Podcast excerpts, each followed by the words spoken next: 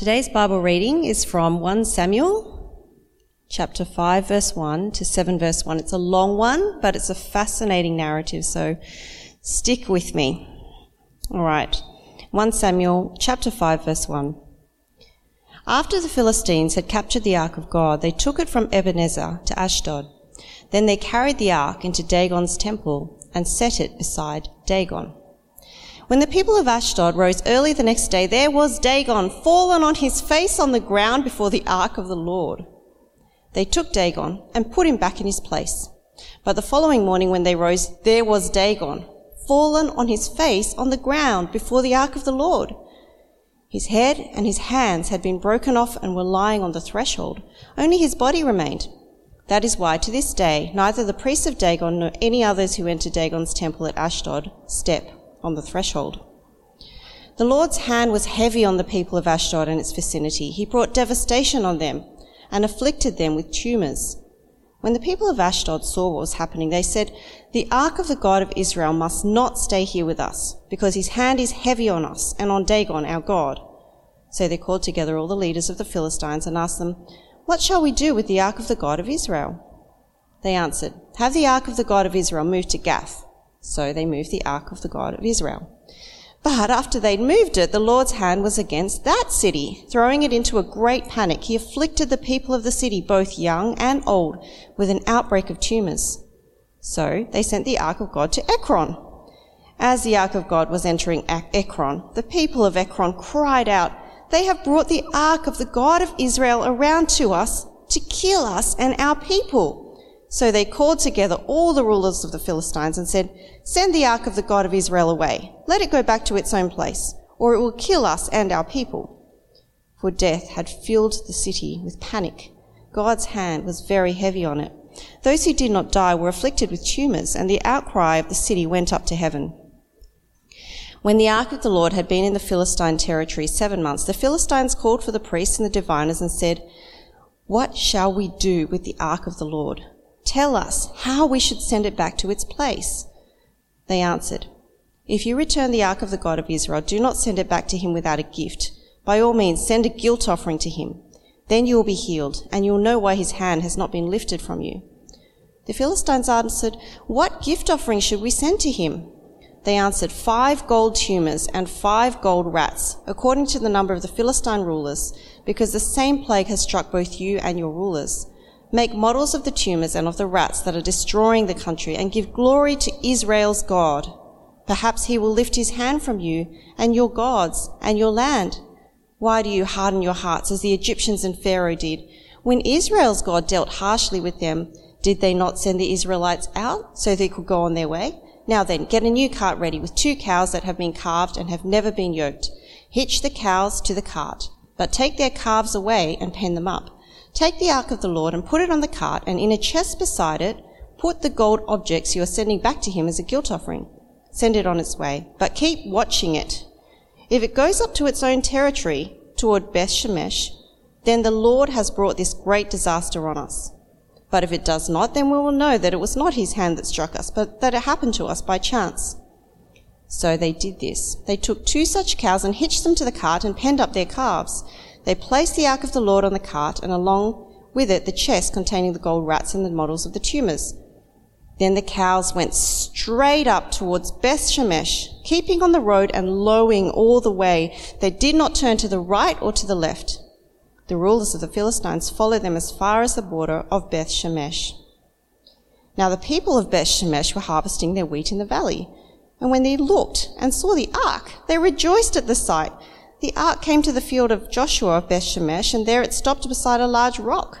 The people chopped up the wood of the cart and sacrificed the cows as a burnt offering to the Lord.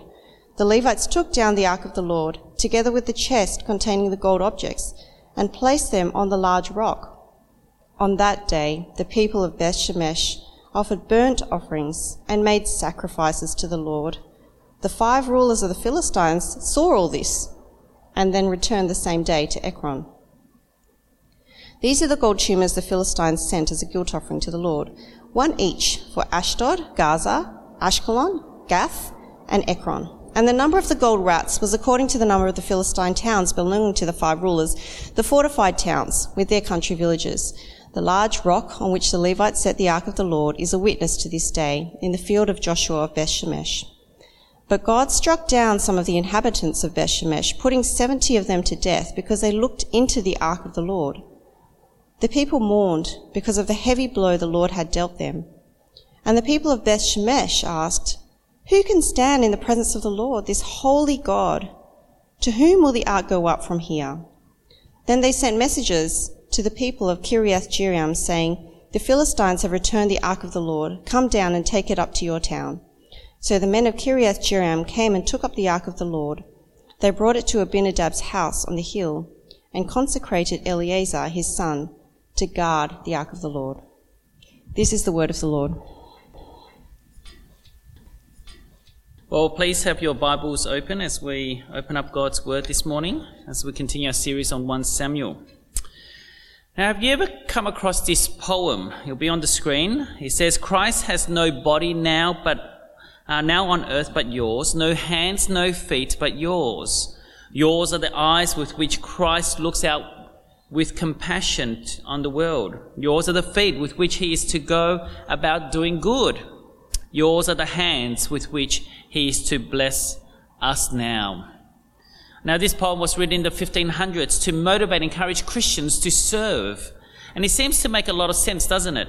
Uh, Jesus is in heaven at God's right hand. We're on earth.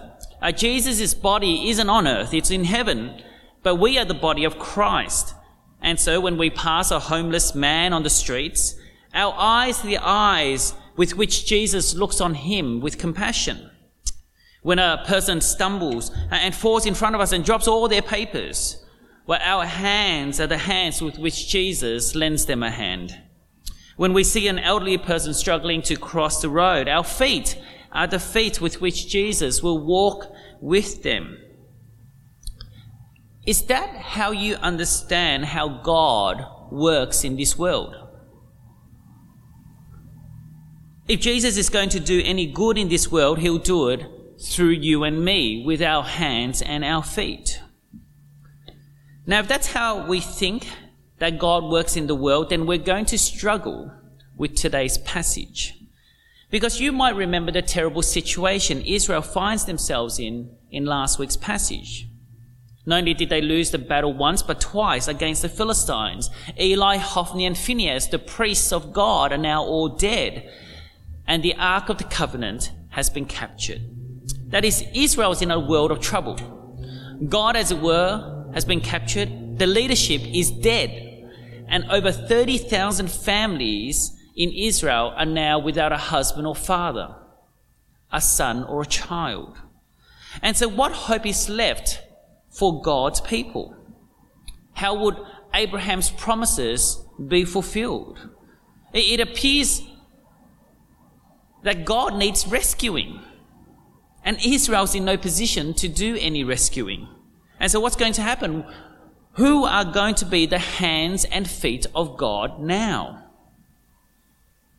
Now, if the Israelites return home with their flags flying at half mast, the Philistines return home with their trophy as the news was broadcast. Dagon, the God of the Philistines, have defeated Yahweh, the God of Israel. And so, it was, as it was customary at that time, the Philistines placed the sacred Ark of the Covenant in their own sacred temple at the feet of their own god Dagon. So we see this in chapter 5, verse 1. After the Philistines had captured the Ark of God, they took it from Ebenezer to Ashdod. Then they carried the Ark into Dagon's temple and set it beside Dagon. Now, Dagon was the most revered god of the Philistines. He was a half man, half fish pagan idol. And they worshipped him as the god of vegetation and fertility. And because the Philistines won the battle and captured the ark, it was clear as day that their god, Dagon, was much more powerful than Israel's God. And so they put the Ark of the Covenant in Dagon's temple like it was a trophy.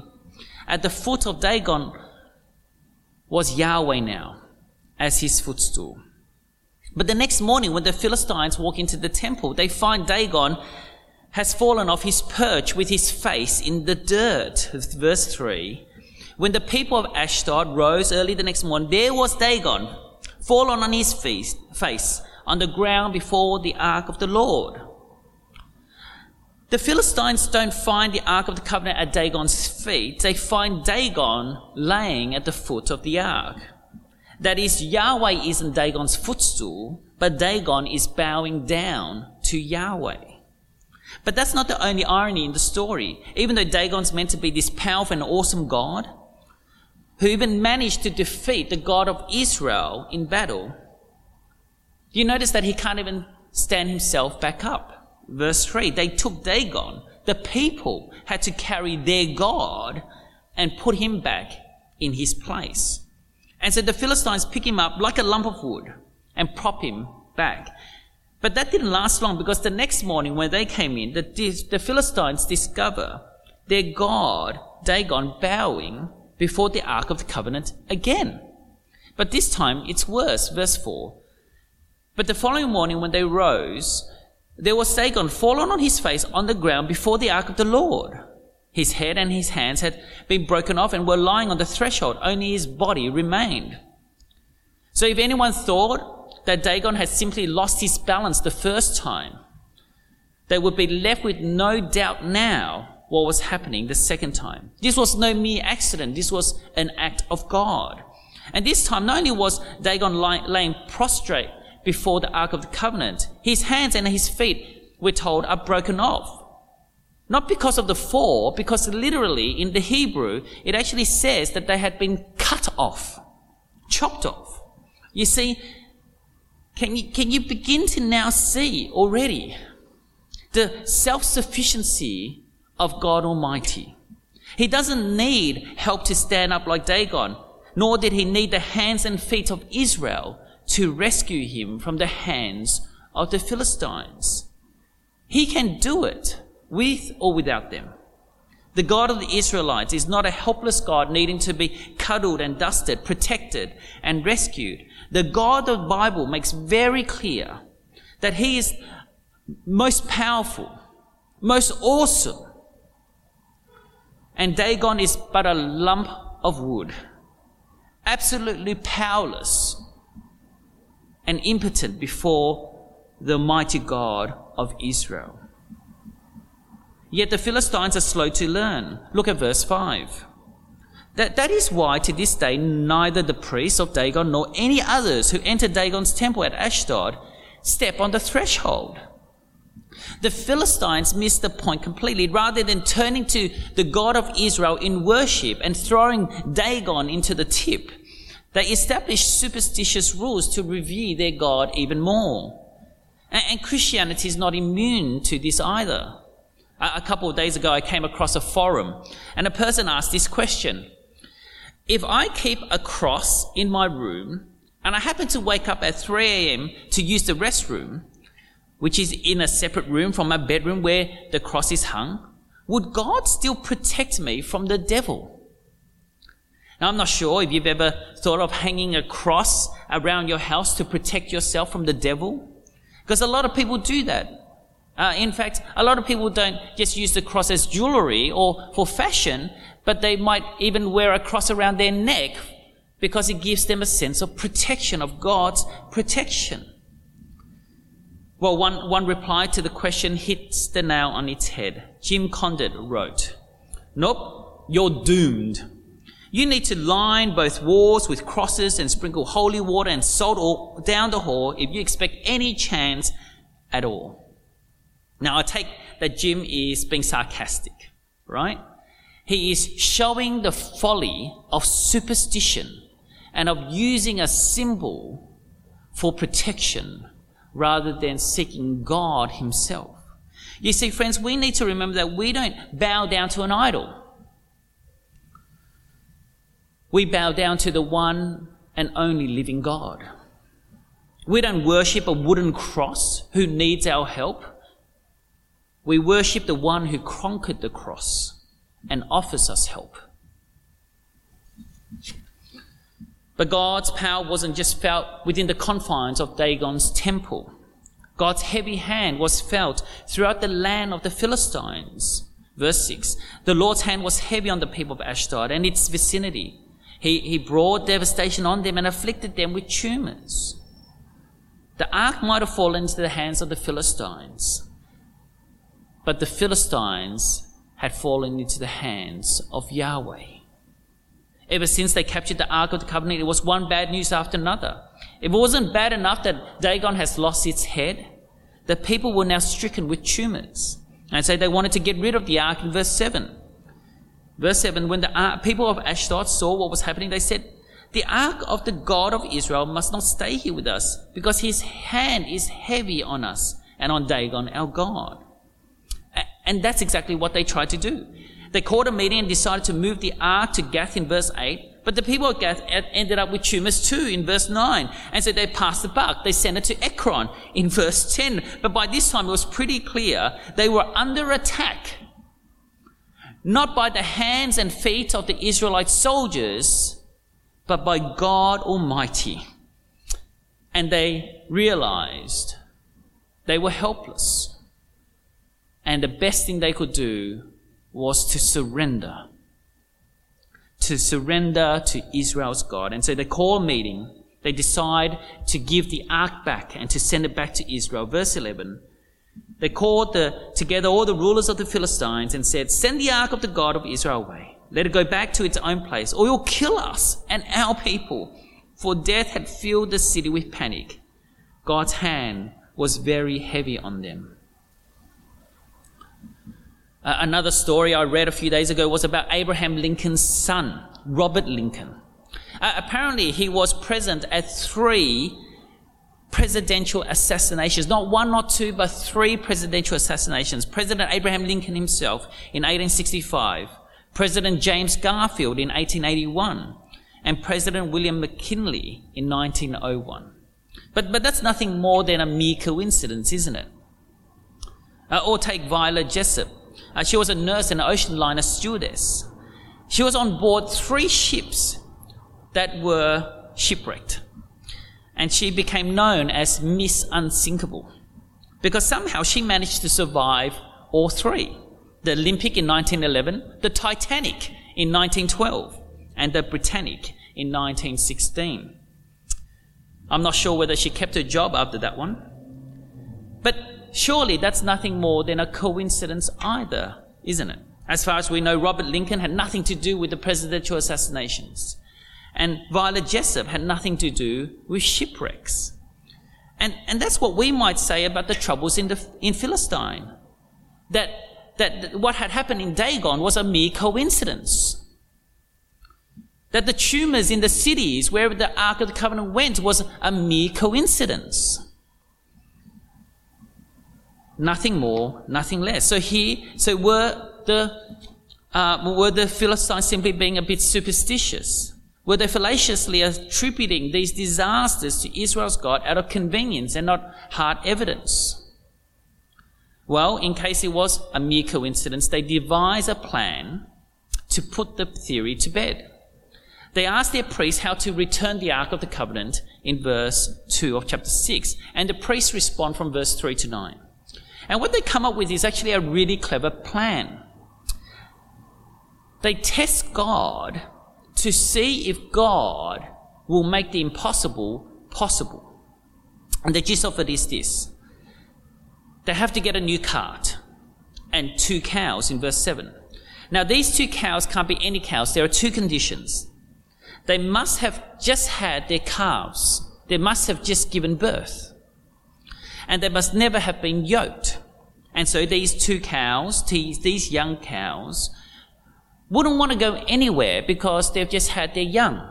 And so they want to stay with their calves. They want to be there to feed them and protect them, not to leave them and forsake them. And since they've never been yoked, it means that they've never worked a day in their life. It means that they've never been taught to listen to instruction.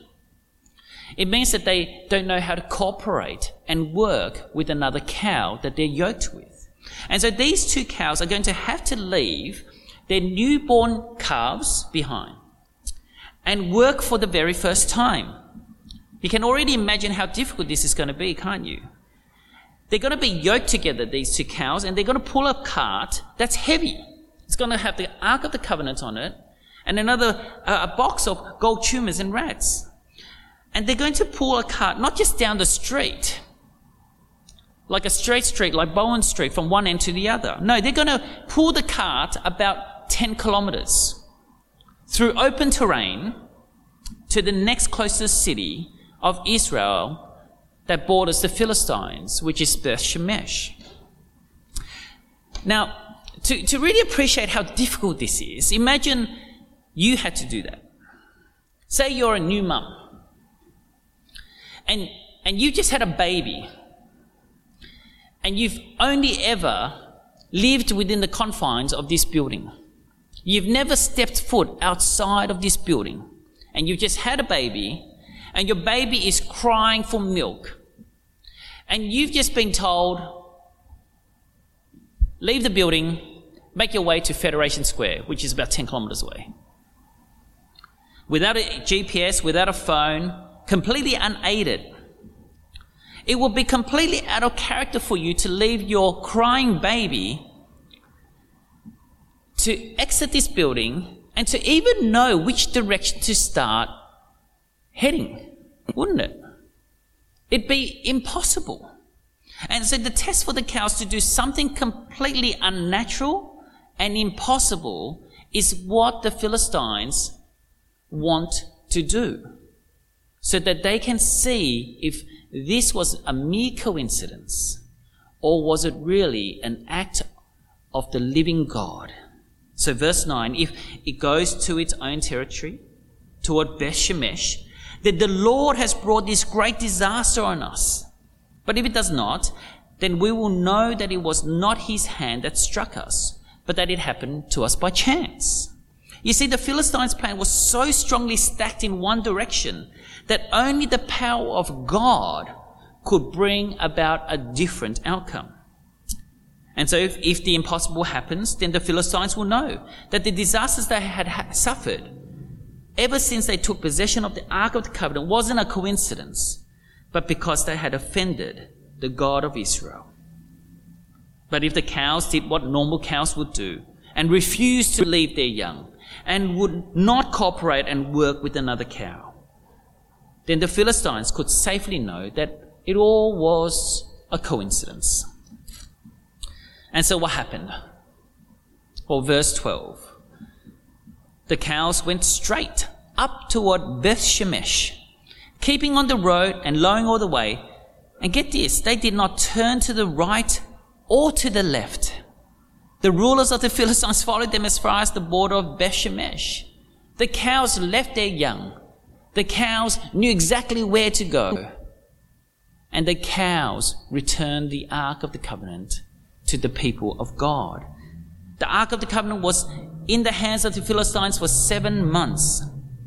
And the Philistines and the Israelites thought that their God had been defeated.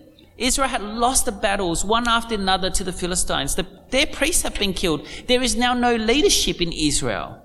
And worst of all, the Ark of the Covenant was captured. Their God had departed from them. And then out of the blue, verse 13, now the people of Bethshemesh were harvesting their wheat in the valley, and when they looked up and saw the ark, they rejoiced at the sight. And so what were the hands and feet of God's people doing? They were harvesting. They weren't rescuing God. But how did the Ark of the Covenant return? By the power of God. Against all odds, the cows brought the ark back to Israel. For the Philistines, this confirmed that the affliction they had suffered was at the hands of the God of Israel. But for the Israelites, it was a moment of great celebration. Verse 14, the people chopped up the wood of the cart and sacrificed the cows as a burnt offering to the Lord. You see, friends, God was far from being defeated. God was sovereignly ruling over everyone and everything. Teresa Avila was born in Spain. She entered a Carmelite convent when she was 18. Eventually, she founded a convent herself and wrote the book, The Way of Perfection for her nuns. She became known as a mystic, a reformer, and a writer. In fact, TV series and movies have been made in her name. And she's none other than the author of the poem I read at the start. Christ has no body but yours, no hands, no feet on earth but yours. Now, on face value, we can see why this poem is so famous, can't we? It encourages Christians to serve, to show compassion, to actively live for Jesus, and to do the work of Jesus through us. But when we consider the poem more carefully, we might notice that it implies that God can only work, that God can only save, that God can only care for the poor through us, through His people, through His church. That is, to put it simply, God needs us. God depends on us. And without us, nothing's going to get done. No one's going to be served and no one's going to be saved. This is reflected in Teresa's practice of carrying a portable statue of baby Jesus, a little idol that she would carry wherever she went.